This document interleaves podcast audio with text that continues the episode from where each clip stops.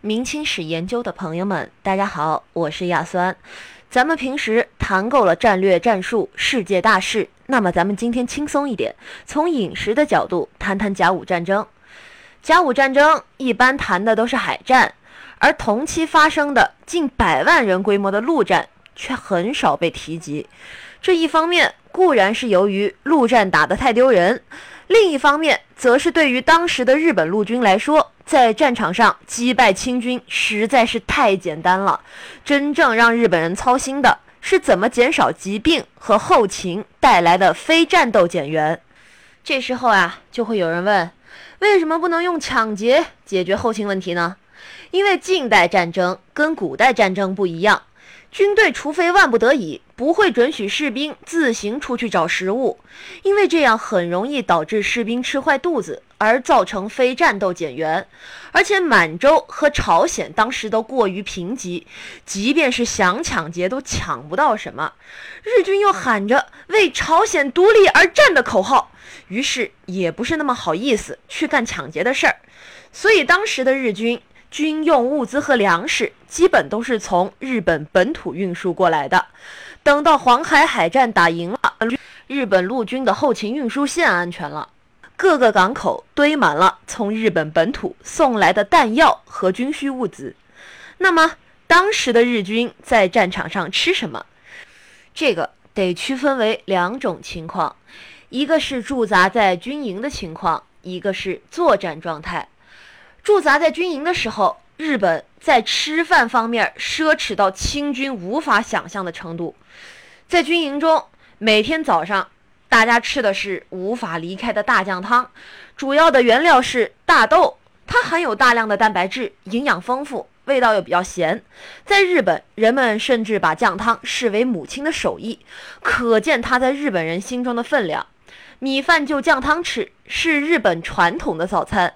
还有古代日本贵族才吃得起的油炸豆腐、冻豆腐等等。到了中午和晚上，则是更加奢侈的煮鱼。煮鱼就是将鱼用汤汁，也就是海带和木鱼煮出来的汤汁，再加上酱油、大酱、甜酒、糖等炖出来的一种日本家常菜，味道偏甜。可以说啊。当时的日军在驻扎状态，吃的比日本国内富裕的家庭还要好。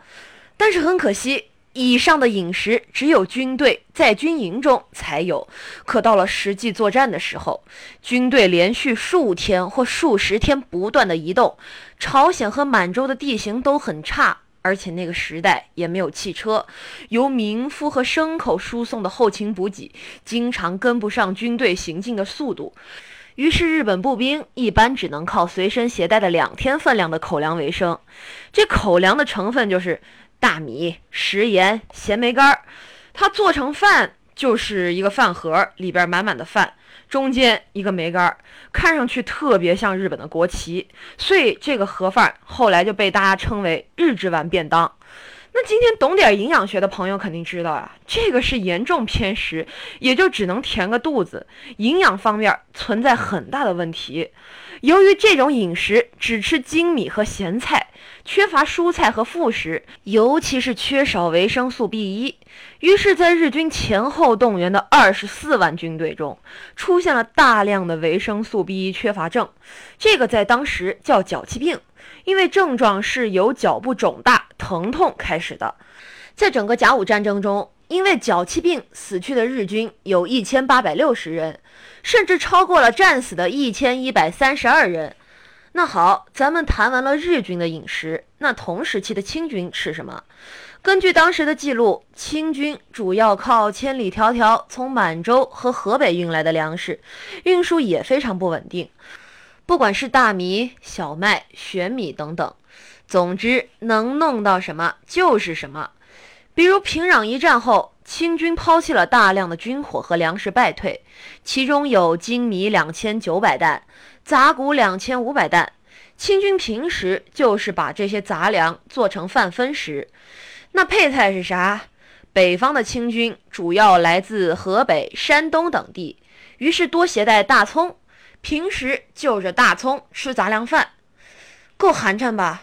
清军不管是平时还是战时，吃的都是这样。等到败退的时候丢了粮食，更是如此。于是我们的教科书中很少提到这一点。